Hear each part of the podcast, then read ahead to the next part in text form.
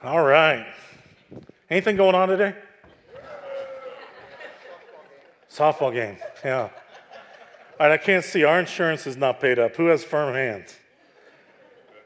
Uh, are you sure? I don't want to hurt somebody. All right. Oh, good catch. Good win. Good win. All right. I um, uh, for those of you worshiping with us online, I'm really glad you're here with us. I, let me be clear to say I'm not Odell Beckham Junior Uh, he's busy today. I know I look a lot like him, especially the physique, um, but I'm not him. I'm an impersonator. Uh, we're glad you're here. I, I really am excited today, not just because of Brown's Home Opener. That's a lot of fun, and we'll high-five over that. Uh, I, I'm excited because what I believe God's getting ready to do uh, with our church over the next several months. Um, this, some of this stuff's been stirring. You don't see it on the surface, but we've been planning some of these things for six, seven months as we've been praying, and now they're, they're just coming at just the right time. And I was looking this morning. I was, I'm up very early on Sunday mornings, not all mornings, but Sunday mornings. Um, and I was online around ten after five in the morning, and I saw like a line of cars, one hundred sixty-three cars, waiting to get into the Muni lots downtown for to begin tailgating at five ten. And some of my heart said, I just can't wait for the day um, where one hundred sixty-three cars will be lined up at five o'clock wanting to get back into the house of the Lord. Because that day's coming. Read Revelation, it's coming. So we might as well model it here on earth. And I'm really excited about what we're up to. Uh, Joseph shared. I stole all my best jokes. Um, but because it's truthfully when I, I oh, I won't go there. But um, we're get, starting this sermon series today, a worship series, a teaching series, entitled, I Said This, You Heard That. And just like Joseph, I shared my, that with my wife. She said, well, I always say something, you hear nothing. Um, but so communication is really, really important. And Kathleen Edelman, I'm so excited. She's coming here. She's a Christian life coach. She's a communications major. She got her degree from University of Michigan. We won't tell anybody that. Um, but she's flying up from Atlanta, and she deals with the temperaments and has wrote this curriculum. We're gonna we're gonna hear from her next week. Um, we're gonna kind of strip things down and listen to this teaching, lean up against it. And then um, we'll have opportunities to sign up for six-week small groups. You can buy the books that day. You can get in groups. Uh, Pastor Terry was training small group leaders yesterday, leaders yesterday. I think we have fifteen or eighteen small groups already. You can do it online with Pastor Kurt, the online pastor. There's some during the day, some off-site, some here. This is important stuff because it, it is teaching us. I talked to Christine, or Kathleen, I keep calling her Christine, Kathleen Edelman. I talked to Kathleen on the phone with Pastor Terry, and she, she was just, I told her how important Ministry by Strengths has been here. Um, if you don't, if you don't know about that, we use StrengthFinders two point oh. We learn how God has designed us, wired us.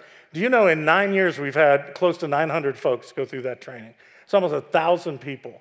And it's really helped us get in touch with how we've been designed. So what it does, it helps us know each other better, and it helps us, um, you know, be less judgmental as we learn that maybe you have strengths that I don't have, and even though your strengths get on my nerves, it doesn't mean they're not necessary for the kingdom of God.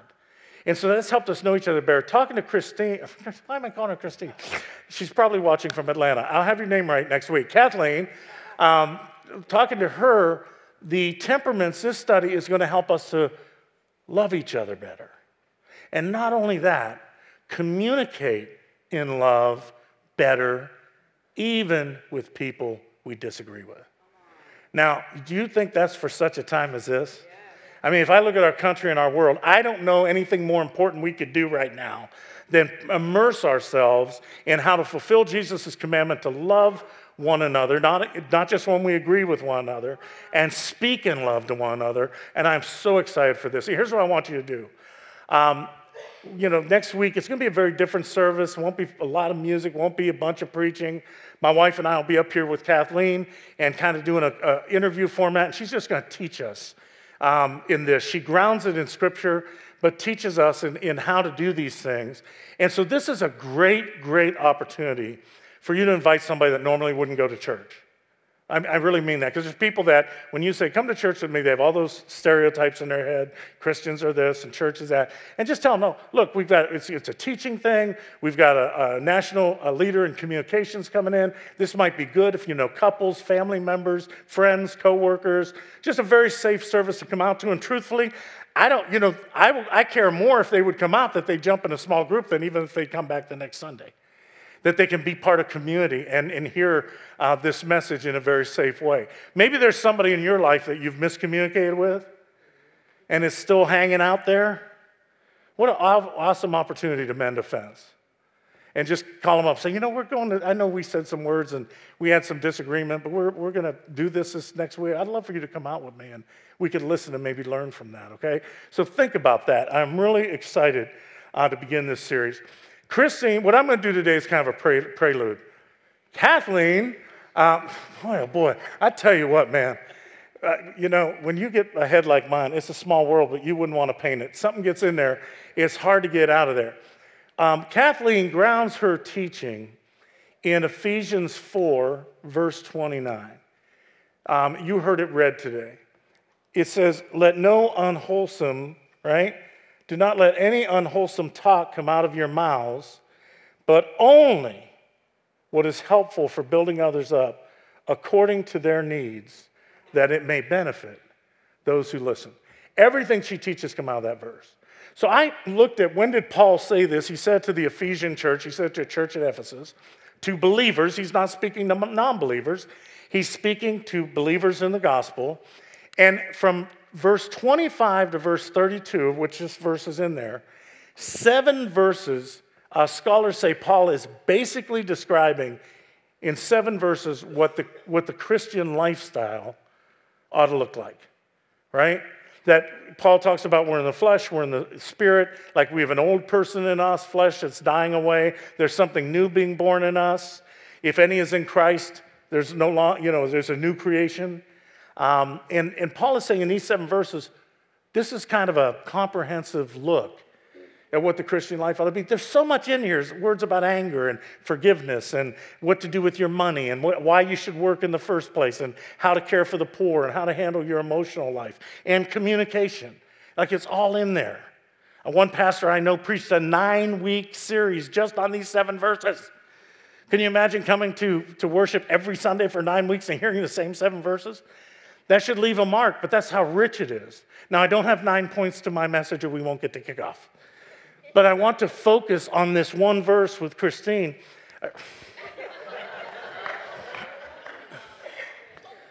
um, I'm going to change her name. Uh, thank you, honey. Shout it more. Did you say something, babe? I heard this. Never mind. Um, Kathleen, we were going to hang up on that verse, uh, verse twenty-nine about communication, but it comes in this whole context of what Paul says should be going on in you. Now, let me tell you this. When, when Paul says, don't let anything come out of your mouth, we're going to hear Jesus say that out of the abundance of the heart, the mouth speaks. So the mouth is just coming out what's going on, on the inside.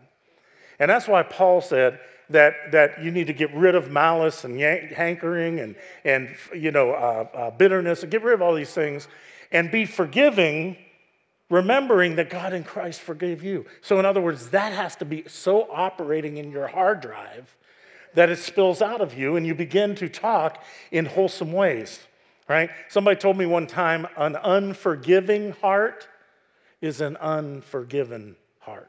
Wow. We need to let God's power, forgiveness, and grace operate in us. And it will be the it'll be you know the the motivation and the direction for us to transform our words. So let me say three things to you. First off, I hope this message makes you miserable, because it's making me miserable. Because as somebody who uses words for a living, like, this is tough stuff. So my goal today is misery loves company. I want you to be miserable too. Um, but I want to say three things really. I want to talk about the power of words, power of words, the power that words have over you who are speaking them, right? How it can transform your character, and the power that words have over others, and then how do we transform our words? Just real quick. First, the power of words, right? When I was growing up, um, there, were, there was a terrible little nursery rhyme saying that we learned. It was kind of supposed to be a protection against bullying, and it didn't work. Some of you know it. I mean, I don't know if they still say it, but they say it all the time. Sticks and stones can break my bones, but words will never hurt me. That was one of the greatest lies that ever came from the kingdom of hell. It's not biblical. The Bible never said, the Bible says words have enormous power. Words are like nuclear weapons. And, and you know, I, I've, I've transformed that now. Like sticks and stones can break my bones, but words can go places and break me in places that sticks and stones can never reach. There is power in words. The biblical witness says this. If you read Proverbs eighteen, verse twenty-one, it says this: death and life are in the power of the tongue. I mean, he didn't just say like blessings and curses. Life and death. It's like everything in between is in the power of the tongue. James, who was a brother of Jesus, a bishop of the Jerusalem church, in his letter to the church, he basically takes Paul's seven verses and he turns them into five chapters.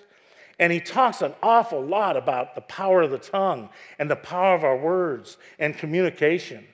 He said one word can set off a forest fire. So Paul, it's what James said. Good Lord, I can't even get James's name right. Um, Lord, would you send an anointing of names to me right now? Give me the power of the speech. Um, but what James says is that the tongue is like a rudder in a ship. Now think about that. Little, little part, that's probably Kathleen calling to say her, probably who it is. Would you tell Tip?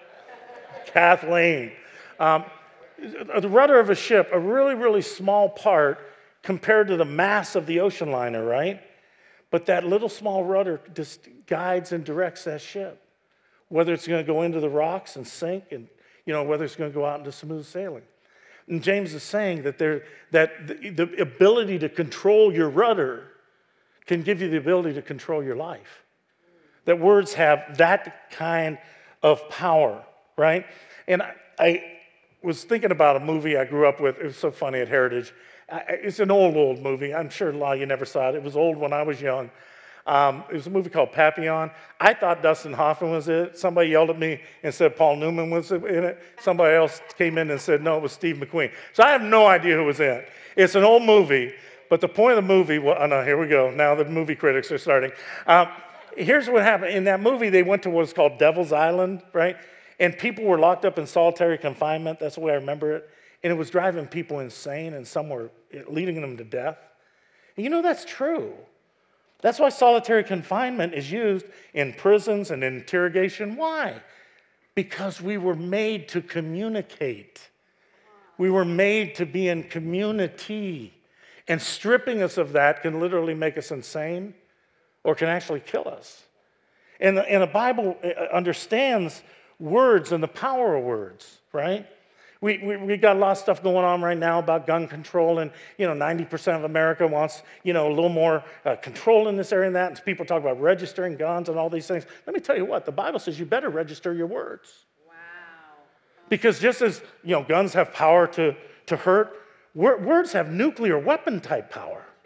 Words are like little bombs that can go into people and penetrate and get deep into their center and explode. And so Jesus actually says in one place, we will be judged by our words. Listen what he says. He says, out of the abundance of the heart, the mouth speaks. The good person brings good things out of a good treasure, and the evil person brings evil things out of an evil treasure. I tell you, on the day of judgment, you will have to give an account for every careless word you utter. Ouch, right? For by your words you'll be justified, and by your words you'll be condemned. The Bible says don't, don't take words lightly. They're, they're, they're, they're a power that God has given in your hand. And watch this. They're so powerful that they represent the image of God that's in you. Now, why do I say that? Because look at, we serve a speaking God, right? We have a God, if you read creation, reached into the dust, reached into ribs, you know, uh, and walked in the garden with us, but in other places just spoke into creation. Let there be light.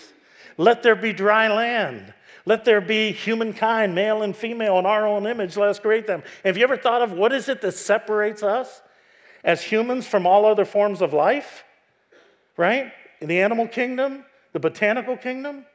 The old philosophers used to say, well, it's reason. Humans have the ability to reason. Let me tell you, animals have that ability too. I have a ten and a half year old yellow lab in my house, and she has me wrapped around her little paw. And she she has learned how to reason, how to manipulate me, how to get what she wants, right? I mean, I, I, the animals have the ability to reason. What they don't have is the ability to communicate, right? Like when, when Leah's sick, my little owl said, "What's the matter, Leah?" And she'll wag her tail and look at me like, "Stupid human, I cannot tell you," right? Like, but we've been given this gift to communicate, to speak. Just, it, it shows the image of God. God has put that power in our hands, right? And those words can build up, and those words can destroy. And this is really what separates us in some ways from the Eastern religions, right? In the Eastern religions, if you go, if you go to a Buddhist monk and you say, "Hey, do you pray?" He'll say, "I don't pray, I meditate." And there's nothing wrong with meditation. I know there's yuppie apps out there now for meditation. There's nothing wrong with it, but it's not the same as prayer. Because prayer is talking, it's speaking, it's, it's reaching out. Right? It, it, it, that's why it says Jesus didn't go into the mountains to meditate. He went to the mountains to pray, to talk with God, to talk with the Father. And thankfully, he did that so often that the disciples recorded for us some amazing prayers. Gethsemane, where Jesus was praying to God. John seventeen, the whole chapter where he's praying to God. See, in the Eastern religion, if you want to attain nirvana or enlightenment, you're to avoid speech, you're to avoid words, because God is not a he, God is not a she, God is an it. God is a life force, and so you abandon speaking. That can get in the way. And I'm still mad at them for Cat Stevens back in nineteen seventy-seven. Anybody know Cat Stevens? Okay, one, three people, good. Millennials, Google him. He was really good in nineteen seventy-seven, like Peace Train and Wild Thing and Wild World. I can't even say the words right. But anyhow, uh, you know, for, he, he was trained in that religion. He had to quit speaking, so he sold all his guitars. Thank God thirty years later in two thousand seven, Yusuf Islam began to sing again because I missed him. But we don't say that. We say that we've get, been given this incredible power, the power of speech, the power to communicate. So be careful with your words. They're powerful things, and they have a power over you. We always think of power, I'll say, it's a power over you. You know why? Because you know what your words do? They reveal you. They reveal who you are. Right? They, you know, I had an old preacher who used to tell me, if you let people talk long enough, they'll tell on themselves. Remember Maya Angelou said, uh, when people tell you who they are, believe them, right? Why do you think they cross-examine in trials? Because the words just give give give life and voice to what's going on inside of us, right? Out of the abundance, out of whatever's in your heart, the words speak. And and and this can this can be really important because when you go through counseling or, you know, sometimes in the safety of Christian counselors or or psychoanalysts or whatever, you should talk about that nastiest, uh, weirdest feeling you're having because it gets it out, but you do it in safety. And you talk about it. You journal, some people do. Because one of the things I've learned is that words, watch this, give thoughts and motives reality. So whatever's going in there gives it reality. Now, there's a great danger to that because that can shape your character too. Because if you have bitterness or rankling or hatred in your heart, that's bad. And if you say, thinking in my mind, like, I just hate that person, right? You know what's worse? If you get aside with a friend and say, you know what? I really hate him. I really hate her. You know what happens? Now you've wrapped that word, it's like candy with a wrapper. You've given power to it. You've given life to it. And it may come back as a vulture and destroy you. Because if we have anger in our heart and we give words to it, we give that anger power. And it can be a power over us. And we have to be very, very careful with that, right?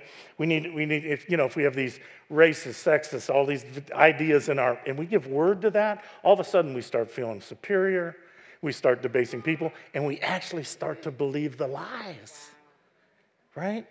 And that's why we have to be very careful. When Jesus said you'll be judged, you know, according to your careless words, we're supposed to weigh our words. We're supposed to register our words. We're supposed to think about what they might do to us and, unfortunately, right, to others. Words have power over others, right? Now, if I say some dumb stuff, and my wife can give you an encyclopedia of that, but if I say some dumb things and it takes me down, that's almost like poetic justice, right? But how many of you know when you do that, you don't ever go down alone? You take others with you. Right? It affects people that are around. We don't go down alone. Words have an incredible power for penetrating the human spirit. An amazing power for that. Um, you know, do you, do you know how many suicides and how many murders and how many wars even have started over words, right? How many marriages have been torn apart? Come on, preach. Because of words, maybe a sentence. Children, you know how many children have been just have to go through years and years of therapy because of a careless word from a parent that had just power over them, maybe even a teacher or a coach.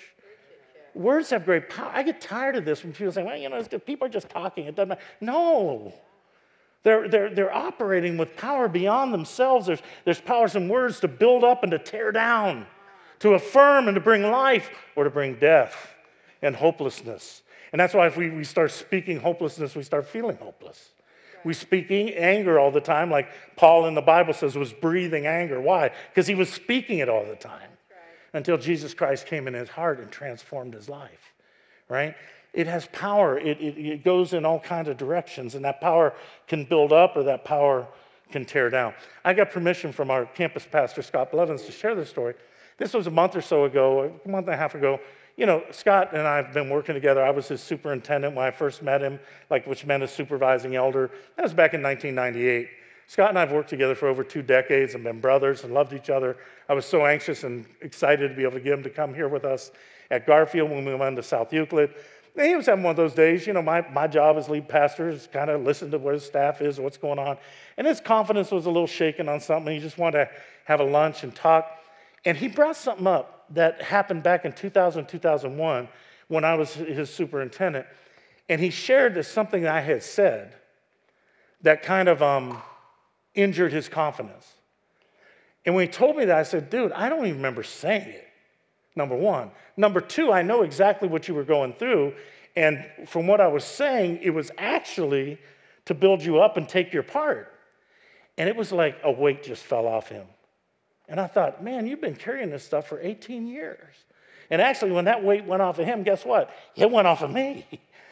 And and that's that's that's the ability of words to to to wound. If you know, I said this, you heard that, right? And carry stuff around that we got to let the grace and the power of God uh, set us free from, because words can affirm as easily, they can bless as easily as they can bruise. I love what Proverbs sixteen twenty-four says. It says, "Pleasant words are like sweetness sweetness to the soul and health to the body." Do you know there have been countless studies in the medical community? That might take fifty people in hospital beds, that for a month, everybody goes around working with them, goes in and speaks affirming words. Boy, do you look good today. You are getting better. And the sun is pretty in this room, and I love your smile. And another fifty that people go in and go, gosh, your color doesn't look good. And you know, you seem like you're moving a little lethargic. Guess who gets well quicker? It's a truth story. It's been proven. That study has been done one hundred million times. Because pleasant words, words that build up, wholesome words, right? They're, they they refresh us in the soul, and they actually are good health for our bodies as well, okay? So don't let any unwholesome talk. What does that mean?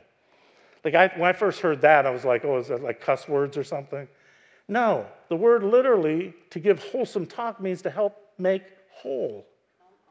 The word to be saved in the Greek literally meant to be made whole. Right? So our words should be holy. They should be building up. They should help people. Now, we're not just giving flowery words. It says speak the truth, but do it in a way that can build up. And the only way we can do that is to recognize first the power that words have over others. There's an old Benjamin Franklin story I really love. Benjamin Franklin, his biographer has written so many things, and I'm a history nut, so I read these things. And his, his biographer has all of his journals and everything. He basically said something I already knew, but if you don't know, Benjamin Franklin hated Christians. He just didn't like them. And um, he thought they were naive. And um, he especially didn't like George Whitefield. Now, if you know, George Whitefield and John Wesley were the two major evangelists in this country, camp meetings and all that. And even Wesley said when Whitefield spoke, the angels stopped and listened. He was one of the greatest preachers. So Franklin would always go to hear Whitefield preach, but he couldn't stand him, and he didn't like the message. But it bothered him because every time Whitefield preached, at the end of his sermon, he would take up a collection for an orphanage he was building in, in continental America. And Franklin said, "Daggone, every time he preached, I gave money for that orphanage." And so one day, true story, his biographer said, he said to a friend, he said, "Look, I'm going to hear George Whitefield preach. He is a wonderful orator, but I want you to hold all my money so that I don't give him anything." True story. And Franklin went and he heard Whitefield preach that day, and Whitefield preached. And after the end of the sermon, when he made his plea for, for money, Franklin turned to the guy next to him and said, "Hey, can I borrow ten bucks? I love that, because it shows that words have life, right? And God is measuring our words. So when we go into a room, it's not just what'll make me happy. You know, how can I build myself up, right? Because when we're happy, we're, we love to talk to everybody. But how do we how do we measure our words? How do we say, how will my words affirm you? How am I? How can I weigh your needs before my own? And if we become careful that way and begin to walk in that, right, um, we'll we'll be able to, to speak in wholesome, wholesome ways, right? And some of you are listening to me and you're thinking, um. You know, hey, you know, I'm not very articulate. This is worrying me because I'm not so articulate, right? I, I've, you know, I, I, I, some, I open mouth, insert foot. Or some of you might be saying, you know, like I'm up here saying, I talk all the time, but I'm worried maybe I don't weigh my words. I know this is with me. My mom used to say, Freeds have diarrhea of the mouth. Sometimes we just shoot from the hip. And I need to do some self-examination and say, Chip, are you weighing your words? Are you registering your words? But either way, if you feel you're inarticulate and I don't know what to say, or you're articulate but I'm worried I just ramble, I just say careless words, listen to, here's, here's, how, here's how you transform that. Stay close to Jesus. Stay close to that power that's at work in us. Because Jesus, when he came into Jerusalem, um, his disciples and the people couldn't help but praise and give thanks to God. See, when our speaking God comes into our presence, it triggers words of praise and, and words of grace and words of love in us. And the religious leaders, you remember a story? They came out and said, tell your people to shut up. And Jesus said, if they're quiet, even the stones will cry out. Right. You know what that means? That if you get close to him, even your tongue of stone or your tongue of heart can be turned into a heart of flesh and a tongue of grace. As we stay close to him. The apostles used to say as they walked close to Jesus, the Holy Spirit would give them the words, right? So as we stay close to him, he will, he will give us the words. The Holy Spirit, it's in the Bible says, will give us the utterance, right? As, as we let that be the operating principle in our lives. I want to close, wrap this up, but I was thinking about this. There was um, one of the things I loved to do when my daughter was very young, she's my oldest, was every night, no matter how busy I was, I was doing my master's work out east, I'd give my, I had to go in and read fairy tales to her before she went to bed. And I don't know why this, I don't believe in all the, you know, uh, gender stereotypes and all that, but in our house, for whatever reason it was, dad read to the daughter, mom read to the sons. She, she did more of the bedtime reading with the boys, I did with Tiana. And it's some of my most treasured times, and we had all these big books of fairy tales. Um, and we had Hans Christian Andersen, we had the classics. We, the one I really liked was the Brothers Grimm. Now, I think that's probably why Tiana likes horror movies to this day, because the Brothers Grimm were not G-rated, man. They were a little macabre, if you know them, um, but I liked them. They were just different. And we'd sit there and read them, and she'd pull up the blanket to her eyes, and, you know, I'm traumatizing my child. But Jesus loves you. Go to sleep, right? Now I lay me down to sleep. I pray the Brothers Grimm don't come into my room. Uh, but there was one, I'll never forget, I, was, I, I need to talk to Tiana about today. I remember reading it. I can't remember which one it was. But it was a story. There was an elf, kind of a mischievous elf, and he was in a town, and he would transform into different shapes and that. And he transformed himself kind of into a peasant near the, near the bridge, as I remember it, and like a hungry peasant. And there were two sisters, and one was very foul-mouthed, one was very rude, one was always had, you know, full of herself, nasty things to say. And the other one was very kind and very loving and very considerate. And so the elf was out there one day, and the, and the you know the foul-mouthed, nasty sister comes up on the way, and the elf says, in the form of a peasant, Uh, dear, dear woman, would you share with me some food? I am very hungry. And he, she said, I'm not going to give you any of my food. I earned my food. This is mine. Go out and get a job and get your own food. And the elf snapped his fingers. And from there on else, whenever that sister would speak, no words would come out, but an ugly toad would jump out of her mouth. Then the other sister, the kind and loving one, came across, and the elf again, dressed as a peasant, said, oh, woman, would you give me some food? I'm very hungry. She said, of course I will give you some of my food. You look hungry. I have more than I need. Is there anything else I could do for you? And the elf snapped his fingers. You know what? Every time that one went to speak, she would always find the words But when the words ended, a gold coin would pop out of her mouth. And I thought of Jesus' words where he said this, out of the abundance of the heart, the mouth speaks. The good person, per, person brings good things out of a good treasure. And the evil person brings evil things out of an evil treasure. When you speak, what do people do? Do they yawn? Do they cringe? Or, or are they blessed with, do they treasure what you say? Are we opening our mouths and poisonous toads are, are jumping out? Or do we open our mouths and gold coins, treasures of the Gospels are coming out and to bless people's lives? Go to God today. We all need help with this as we prepare for this training next week. Say, God, I need a heart of wisdom. I need a heart of grace. I need you to help me transform, get control of that rudder of my soul and my tongue, and help me to speak words of grace as you did. Do you know how gently Jesus spoke to people? Why do you think everybody came around him? And in fact, one place where the crowds were leaving because he was teaching and people were saying, man, this is pretty hard. I don't, I don't know if I could handle this. And Jesus turned to Peter and he said, are you going to leave too? And Peter said, where would I go? You have the words of life. Lean up on him a little bit for us today, okay? So as we speak, out will jump words of love, words of grace, words that build up, wholesome words, words of life. That's our prayer in Jesus' name. So go out today. We're gonna we're gonna close in song. I'm gonna pray for us and close in song. And think about, gather some folks up. Come in here next week. This training is what the world needs right now. We need it desperately um, so that we can be great ambassadors for the kingdom. Amen? Let's pray together. Lord God, send your Holy Spirit. Give us words. Breathe words of life into us. Let us know, Lord, that um, sometimes we're just so careless with what we say, and our first thoughts are about ourselves and not about you. God, help us to have forgiven hearts so that we can have forgiving hearts. Help us before we speak to weigh the needs of others. Help us to listen what it would be that you might say if we were sitting to receive those words. And then, God, would you give us the words? Would you give us words that build up, wholesome words, and not tear down? Words of grace and love and peace. Blessed are the peacemakers, you say, for theirs will be the kingdom of God. God, give us the equipment to build that kind of kingdom. We ask it in Jesus' name.